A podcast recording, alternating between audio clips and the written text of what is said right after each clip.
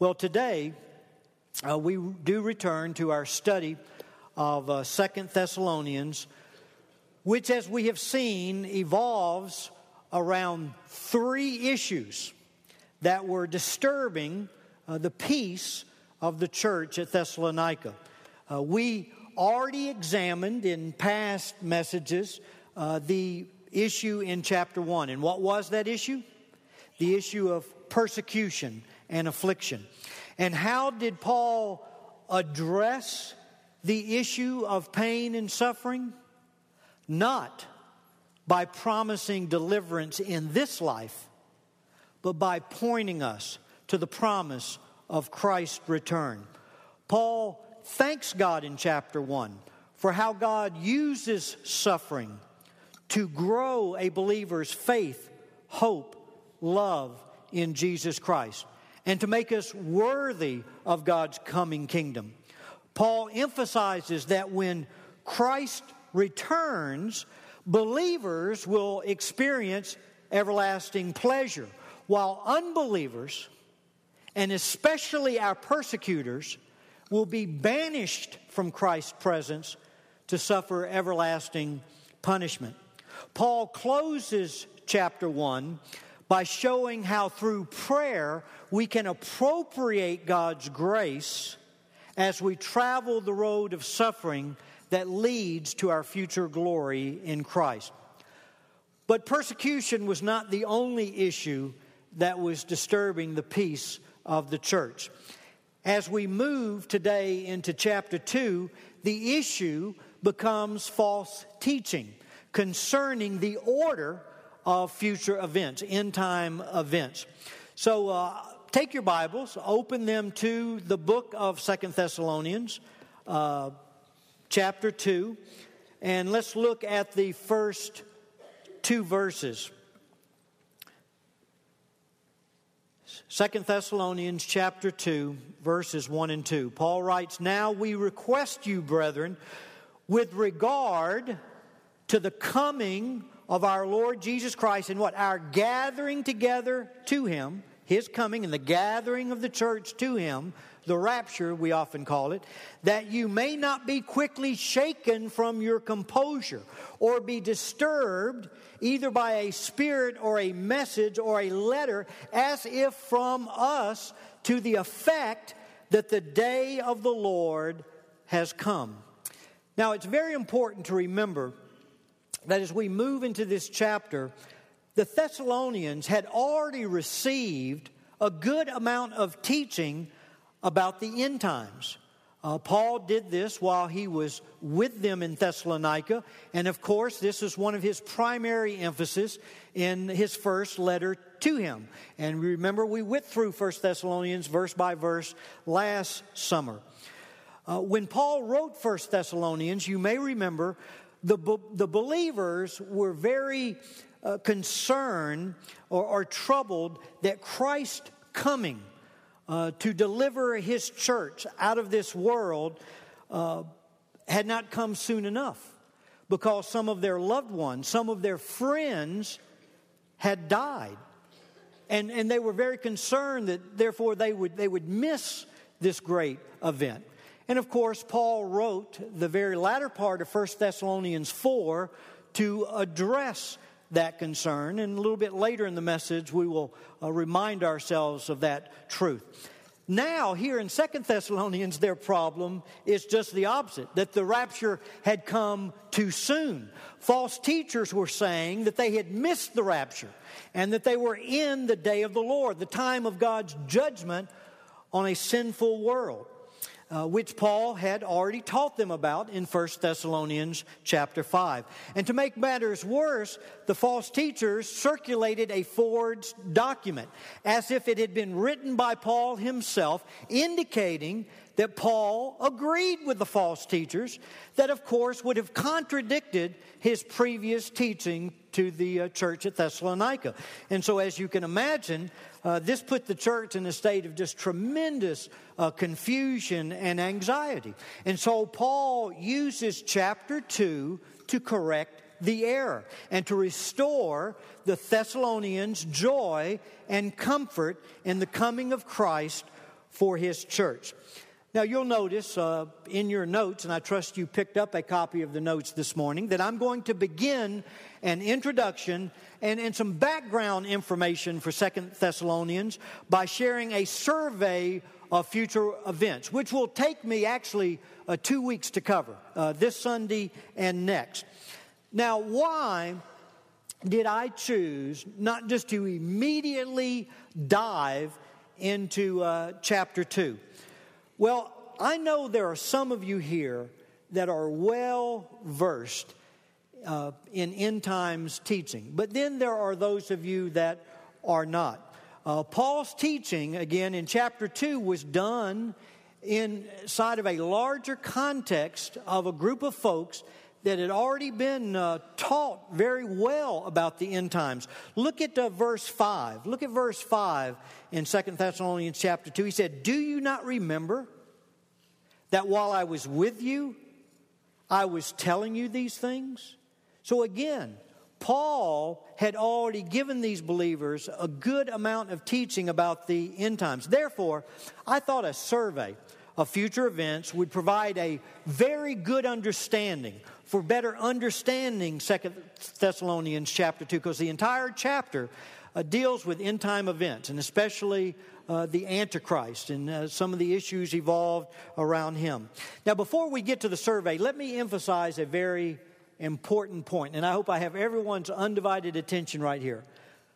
The primary purpose in studying end time events should not be to build a prophetic calendar but to build Christ like character.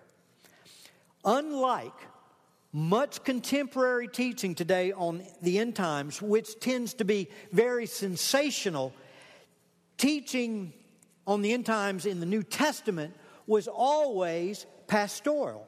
And what I mean by that, teaching always came, whether it was from Paul, whether it was from Peter, or whether it was at John, to encourage, to comfort, to motivate struggle, believers in their uh, life struggles to remain faithful to Christ. Therefore, I pray that our study uh, of Second Thessalonians chapter 2, and especially as we use this survey the next couple of weeks, that it will grow our faith, it will grow our love and, and our hope. It will motivate us to remain faithful to Christ as we eagerly await his return. So uh, let's begin our survey of future events with the uh, time that we are presently in, and that is what we can call the church age. That's the first thing there on your survey. The church age. That's number one. Matthew chapter 16, verse 18. Uh, most of you are very familiar with this verse. Jesus said, I will build my what? Church. I will build my church, and the gates of hell shall not overpower it. Notice, before Jesus left the earth, he promised he would build his church, which up to that point did not exist. Matter of fact, Paul called the church a mystery in Ephesians and Colossians because it was not revealed in the Old Testament. God had been working through the nation of Israel as a witness for him in the world.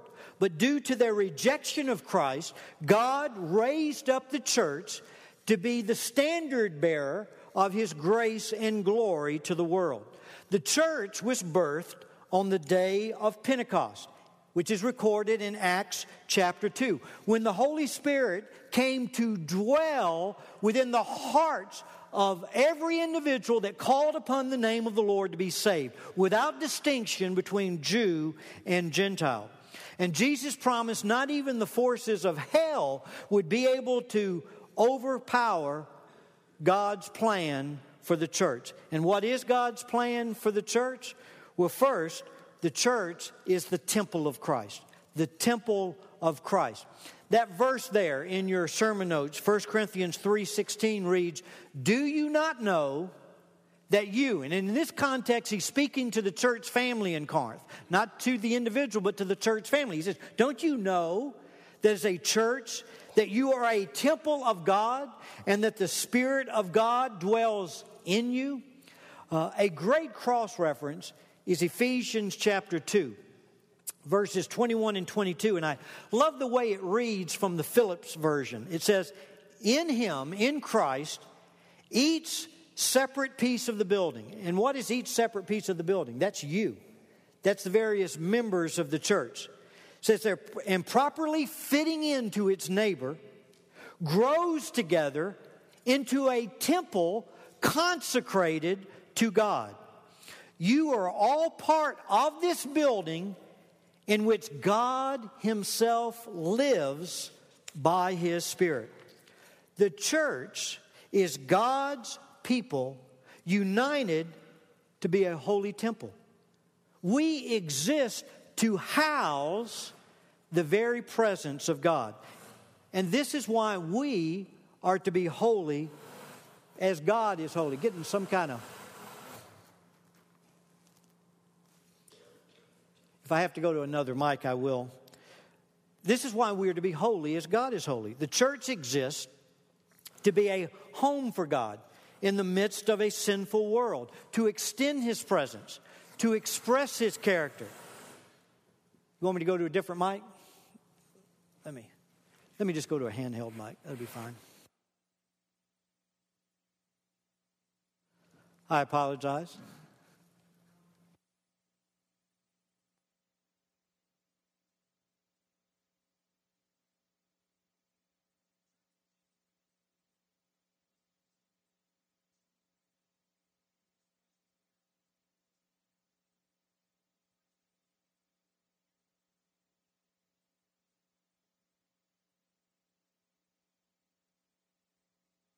Comfortable living in the Edgewood Baptist family?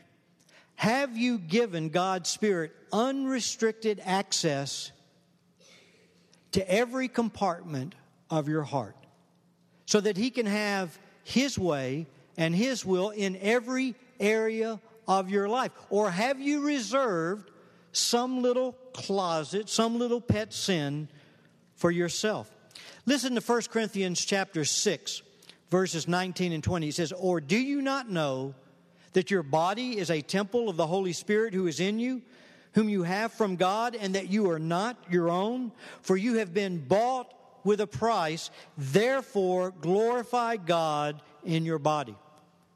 See, probably some of us need to clean house today by repenting of the sin that we've brought into God's home, God's house, and that house clean, cleansing should not only focus on our conduct, but it should also focus on our attitudes, our motives, and our thought life. Not only is the church the temple of Christ, it's also the bride of Christ. Uh, Revelation 21 9 talks about the bride, who is the wife of the Lamb. We discover in Ephesians 5 uh, that the relationship between Christ and the church provides what? A pattern for the relationship between husband and wife. Christ loved the church, and he gave himself for her to secure for himself a bride. And how are we to respond to such love? By loving, praising and worshiping Him with all of our heart, with all of our mind, with all of our soul, with all of our strength, by being submissive to Him in all things as we give Him our undivided attention, our undying affection, and our uncompromising allegiance. Did you know that Jesus said there are actually many who worship Him in vain? And that means their worship is empty, their worship is worthless, their worship is useless. And how do you worship Jesus in vain? Well, Jesus said, This people honors me with their lips, but their heart is far from me. But in vain they do worship me. See, we worship him in vain when there is no passion to our worship. You know, the word worship itself in the New Testament is the word proskuneo, which means to kiss towards. It, it, it's a word expressing not only submission, but the affection of our heart being surrendered to Him to follow Him. You know, I'll give you uh, probably one of the greatest examples in all of the New Testament of true, authentic worship. And this is how we should come to worship, to corporate worship. This is how we should come to our private time or devotion. This is how we should live life as an act of worship to honor Him. Uh, Jesus had been teaching in a city one day, and there was a woman. The Bible tells us a sinful woman, an immoral woman, a whore a harlot. And as she heard his message, she realized this is not an ordinary man. And she came to believe that this is the very Son of God, the promised Messiah. And as Jesus extended the gift of forgiveness, she placed her faith in Jesus and received that gift and turned from her sin to follow him now as her Lord. Well, she discovered after that encounter with Jesus that that night he had remained in her hometown and that he was having dinner with a Pharisee by the name of Simon. And she was so overcome by her love for Christ, by the gift of forgiveness that she had received, she knew somehow she had to get into that dinner party to express her appreciation, to express her adoration. And so she took the most valuable possession that she had, an alabaster vial of costly perfume. Uh, the scripture tells us it would have take, it would take it would have taken a laborer an entire year working 365 days out of the year, saving every penny of his wages to have collected enough money to have bought a possession like this. She comes into the dinner party. Now, you have to use your imagination. Remember when they ate, they laid on their side, they reclined at t- table. So Jesus would have been propped on one shoulder with his other hand free to eat, with his legs tucked behind him. The scripture says when the woman came into his presence, she just became overwhelmed and she began to weep. Just uncontrollably weep, just out of her deep love for him. And suddenly, and I'm sure initially she was probably embarrassed when she noticed that her tears were actually falling on the dust stained feet of her Savior and Lord. And then she did something that was not socially, socially accepted in that day. The women in public did not typically let their hair down, put up, or they had it covered. But she took her hair, put it down, and then with her hair and her tears, she washed the feet of Jesus. And then she took that alabaster vial of perfume. The scripture says she broke it and she poured every drop on Jesus. To express the love that she had in her heart for him. And then don't miss this the scripture tells us she then buried herself at Jesus' feet. And the Bible says the entire time she was in his presence, she never ceased kissing his feet. Just kept kissing his feet over and over and over again. Now, this Pharisee by the name of Simon, he's watching this.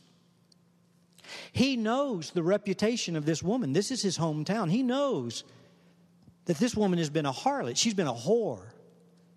And he doesn't say it out loud, but the Bible says he thinks to himself, if this Jesus really were a man sent from God, if he really were a prophet, he would know what kind of woman this is. And he would not let a woman like this touch him. He wouldn't let a woman like this within shouting distance of him. And he was totally repulsed by the scene. Jesus, knowing the thoughts knowing the hearts of all men, knowing exactly what Simon was thinking, he turns to Simon. And using the woman buried at his feet, kissing his feet as his sermon illustration, he says, Simon, first I want to ask you a question. Simon, there were two men, and they owed the same moneylender a debt. But one a very large debt, one a very small debt. Let's say in our vernacular, one owed $5, the other man owed $250,000. Where Simon, the moneylender, he forgave both men their debts, just wiped the slate clean, canceled the debt out. Simon, here's my question Which one of those men would love the most? Simon didn't have to think long. And he probably said, probably in a little arrogant fashion, Well, I assume the one forgiven most would love the most. Jesus says, You've answered well.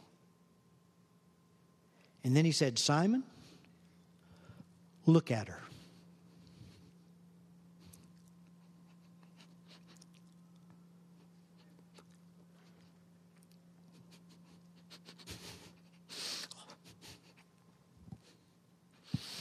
Look at this woman, Simon. I came into your home, invited by you. And you didn't even have the common courtesy to provide water for me to wash my feet, which was just a common courtesy, just common etiquette in that day. But Simon, look at her. Look at this woman. With her tears of appreciation, with her tears of adoration, she's washed my feet as I have what? Washed her sins away. Simon, look at her. Look at this woman, Simon, this woman that repulses you. Look at her. I came into your home. Did you have the common courtesy to have me anointed prior to the meal? Again, just a common etiquette in that day? No. But Simon, look at her. She brought her most valuable possession, broke it, poured every drop on me to demonstrate that she had counted all things lost in view of the surpassing value of knowing me. That now I am her greatest love, her greatest treasure, her greatest passion. Simon, look at her. Look at this woman, Simon. I came into your home. Did you greet me with the customary Oriental greeting kiss? No, but look at her, still buried at my feet. She's never ceased kissing me. Simon, Simon, look, look at her. Do you see her, Simon? I tell you something, Simon. The one who's forgiven much loves much. And then, in one of the most tender scenes in the Savior's ministry, he now focuses on the woman. Buried at his feet, kissing his feet, he takes his hand that's soon to be nailed on Calvary's cross for her sins, for your sins, the sins of humanity, places his hand underneath her chin and lifts her face till their eyes met. Can you even begin to imagine that look of love. And he says, Woman, thy faith has saved you. Your sins have been given, forgiven. Go in peace. Folks, that's what it means to be the bride of Christ.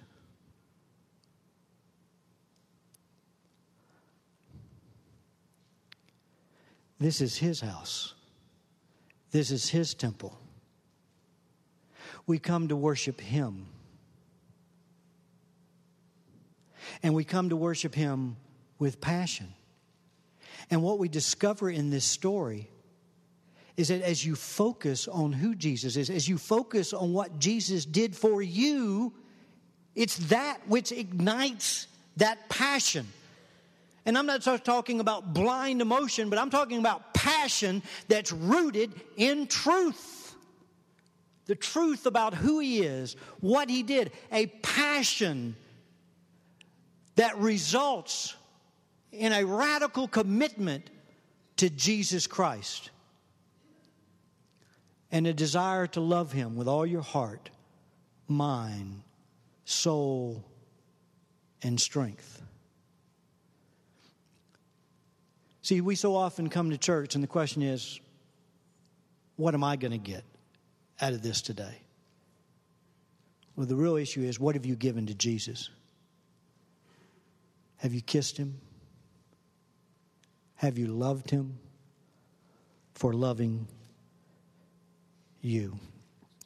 Not only the temple of Christ, not only the bride of Christ, but the church is also the body of Christ. Look at uh, Romans 12 5, or uh, let me read it for you.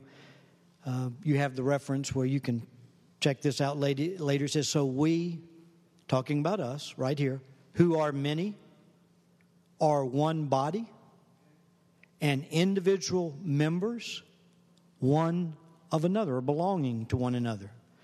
You know, we often talk about Christianity being about believing certain truth, and that's very, very true. Christianity is about truth, and it's rooted in truth about who Jesus is, what he did, it's rooted in the truth of Scripture. But Christianity is also about belonging, belonging to a family that loves one another, that fellowships, that serves together. See, the body of Christ is a diverse body made up of many different members with different functions, but every person valuable, every person necessary if the body is to function as God intended. This is why the church is not a place to be a spectator, but is a place to be a participant as you find your place of ministry. As we each submit to the Lord Jesus Christ, the head of the body, and follow his instructions, we experience a beautiful, functioning unity to walk as Jesus walked, to love one another, and to what? Serve others. But of course, what does this demand on our part? It demands a servant's attitude, the one that's spoken of in Philippians 2, where it says, Do nothing from selfishness or empty conceit but with humility of mind, regard others more important than yourself. Do not look to your interest, but look to the interest of others. Have this attitude in you that was in Christ Jesus, who, although he existed equal with God, he did not consider equality with God something to selfishly cling on to, but he emptied himself of everything but love, taking upon himself the form of a bondservant, and being made in the fashion of man and being in the likeness of man, he humbled himself to the point of death, even death on a cross. That is what it means to be the body of Christ. We are to express the mind of Jesus Christ that regards others better than yourself. We are to express the eyes of Christ. It does not focus on our needs and interests, but the needs and interests of others. We're to express the arms of Christ, where we don't cling on to those things we want, that we cherish most, but we let those things go. We empty of ourselves so that we can embrace others, so that we can invest and love others. And we're to express that heart of Christ that knows no limits. It was willing to go to the cross to secure our, our salvation. Bottom line, you cannot follow Christ without denying self and embracing the cross to love others as he loved us. And let me just say right here at this point, I want to commend the Edgewood family. In many ways, you have been a beautiful example of this truth. This is a very loving body, this is a very serving body.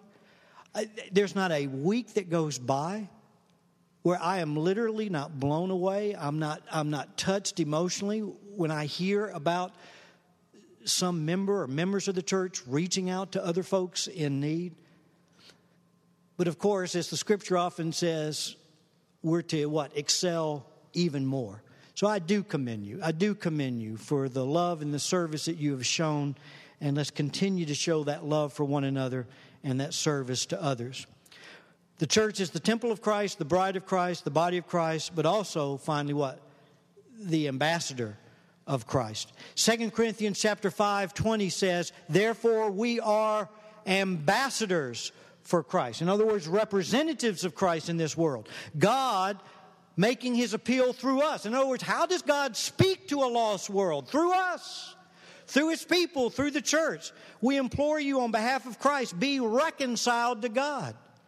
Do you remember in Acts 1, right before Jesus ascended into heaven after his death, burial, and resurrection? Do you remember where the focus of the disciples was? They were asking all these questions about end time events. They wanted to get their prophetic calendar down right. And Jesus says to them, Listen, guys, it's not for you to know the times and epochs which the Father is fixed by his own authority, but you shall receive power when the Holy Spirit has come upon you, and you shall be my witnesses, both in Jerusalem and in Judea and Samaria, and even to the remotest part of the earth. In other words, he says, don't get so concerned about what's going to happen in the future. You need to focus on what I've called you to do today. And the church is to be a bold witness for Jesus Christ. You know, this is a, a true story uh, out of the life of uh, Alexander the Great. You know, Alexander the Great was uh, one of the greatest uh, military soldiers, strategists that's ever lived on planet Earth and he literally could not find enough lands uh, to conquer. And, uh, and uh, he ruled his troops well, and he demanded much from them. And on this particular occasion, their armies were advancing, and as was his habit, he would often hold court uh, for soldiers that were committed of various crimes. And they said the, the, the, the thing that Alexander hated the most and he would not tolerate was a soldier being a coward in battle, shrinking back in fear in battle, retreating. Well, as he was holding court, they brought this young teenage boy. And they said, when he was brought before Alexander, that you could see Alexander's expression. He was just struck by the features of this young lad. Looked very similar, actually, to Alexander himself. Just a, a striking figure. And Alexander asked, What is his crime? And they said, He retreated in the face of the enemy, and we found him hiding in a cave. They said, With that, Alexander just turned beet red in rage. And he, and he got up of the chair he was sitting in and he got right in front of this young boy. And he said, Son, what is your name? And the boy said, Alexander. He said, What did you say your name is? Alexander, sure. What did you say your name is? Alexander, sir. And then Alexander looked at him and said, Son, you either change your conduct or you change your name. What is your name? Oh, Christian. What did you say your name is? Christian. Your name is what? Christian. You know what that name means? You know what Christian means? What? Follower of Christ. Christ said, Follow me, and I will make you a what? Fisher of men. Can we claim to follow Christ if we are not fishing for men? If this is not a key priority and goal and focus in our individual lives, in our families, and in our church. This is why something like My Hope America is such a wonderful opportunity for everyone to become involved and invested in bringing your friends and your family and your coworkers to the Lord Jesus Christ. Now, listen, beloved, as we move to the next point, you do not measure the success of the church by counting noses and nickels. There's only one pertinent question for any local church or even the church universal Are we being faithful to what God called us to be? Are we being the temple of God, providing a fit, holy habitation for God? Are we being the bride of Christ to worship, praise, and love Him as He ought to be praised and worshiped? Are we the body of Christ, walking as He walked, loving one another, serving our community? And are we being an ambassador for Christ, a faithful representative and witness? Extending his presence again, expressing his character, expounding his truth. Now, what will be the next event? When will the church age come to an end on this earth? That's the next event on your survey, the rapture of the church. Turn to 1 Thessalonians 4. We'll have to stop with this right here, and we'll pick up next week. 1 Thessalonians 4. And by the way, I, I, I, do not apologize for spending the time that I did on defining the church, because again, uh, I want my focus to be where Christ was. Uh, let's not get so caught up on the end time events that we don't miss what He's called us to be now and neglect that. The rapture of the church. Look at uh, 1 Thessalonians chapter 4 uh, verses 13 and 18. Remember, I told you the reason Paul wrote this, they were very concerned about believers who had already died. And they were wondering, will they miss this event? And he writes, But we do not want you to be uninformed, brethren, about those who are asleep. In other words, those who have died that you have not that you do not grieve as do the rest who have no hope. For if we believe that Jesus died and rose again even so God will bring with him those who have fallen asleep or have died in Jesus. For this we say to you by the word of the Lord that we who are alive and remain until the coming of the Lord shall not precede those who have fallen asleep. For the Lord himself will descend from heaven with a shout, with the voice of the archangel, with the trumpet of God, and the dead in Christ shall rise what? First.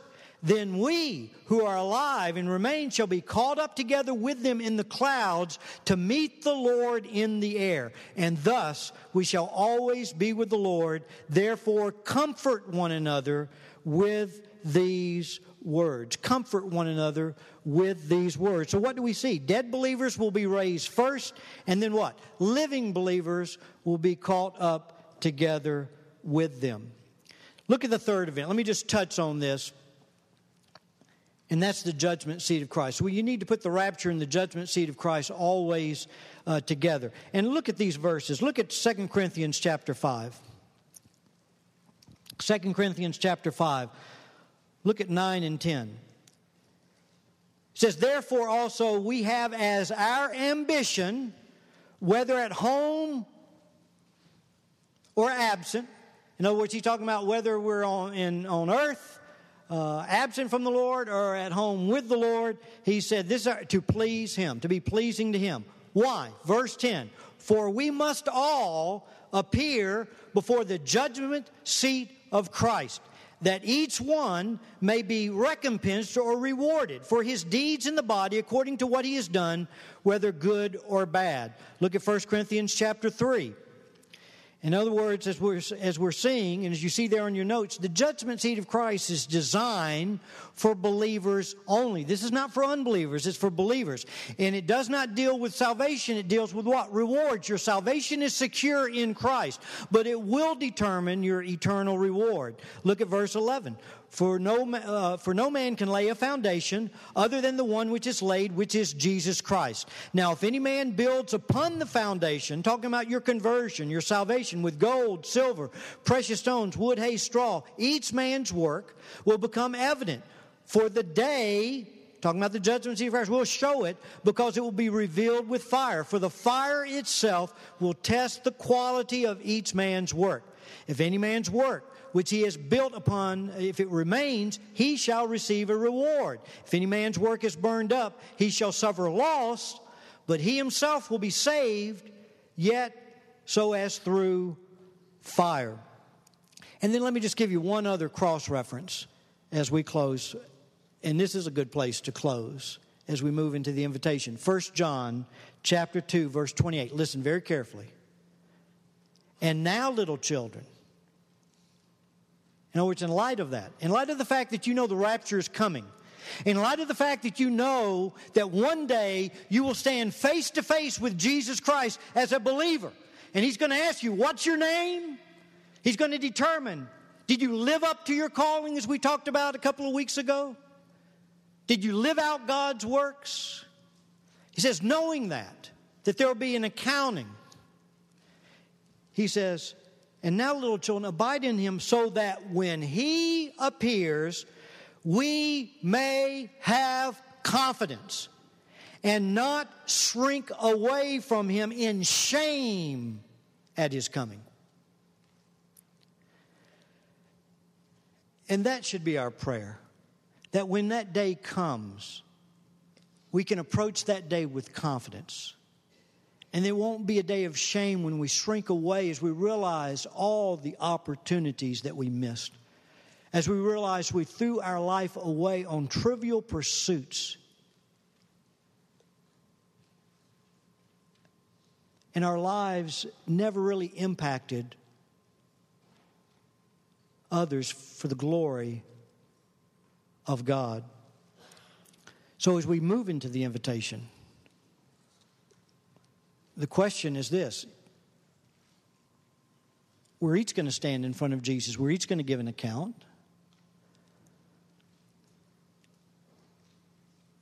And so, are you being that holy temple for God? Are you being a home for Jesus where he can dwell comfortably with you? Or have you brought things into his home that makes him very uncomfortable? Realize if you're a believer, wherever you go, you take him with you. Whatever you see, he sees with you. Whatever you hear, he hears with you. Whatever you read, he reads with you. You're his home. And you're dragging him into that mess. And so, do you need to clean, clean house? We're going to have to give an accounting on were we a pure, faithful bride of Christ? Did we stay spiritually faithful or did we fall into spiritual adultery? Did we truly value him above and beyond all other things? And we loved him as he ought to be loved? Did we worship? Did we praise him? Have we been the body of Christ? Not selfish, but looking to others, to give ourselves to others in ministry and service. And have we been that ambassador of Christ, to be a witness for Christ? Again, to extend his presence, express his character, to expound his truth, share his truth with others. So, this should be a time of great reflection right now, a time of taking spiritual inventory right now, a time of humility to acknowledge where we have failed, to make that surrender of Christ. Not so much out of guilt, but when you see who He is, what He did for you, where you'll come to Him like the woman with the alabaster vial of perfume. She didn't come out of guilt. She didn't come out of obligation. She didn't come out of duty. She came out of delight because she saw Him. He had forgiven her. What else could she do but love and worship and honor Him? Father, minister to our hearts. Um, Give us grace now uh, to be faithful. Lord, we are your house. We are your temple. And Lord, I'm mindful of those occasions when Jesus walked in the city of Jerusalem, went right into the temple, and he cleansed the temple, and he said, This is my Father's house. And so, Father, I'm asking you for the honor and glory of your Son that you would cleanse our temples today cleanse our sanctuaries, that we would provide a fit habitation for the Spirit of God. And Lord, open our eyes to see Jesus. Open our eyes to see Him, that we would come again not out of guilt, but out of just delight. And if, if, if there is regret, just the regret that we have taken advantage of His love, that we have failed to respond and reciprocate to His love. And today that's going to change. As we want to just give our lives to love Him back for loving us first. And then as you do that work, that we would be that loving, ministering body of Christ that would know spiritual health to walk as Jesus walked, and that we would also do that to seek and save the lost, to be a faithful ambassador for you. For it's in Christ's name we pray. Amen.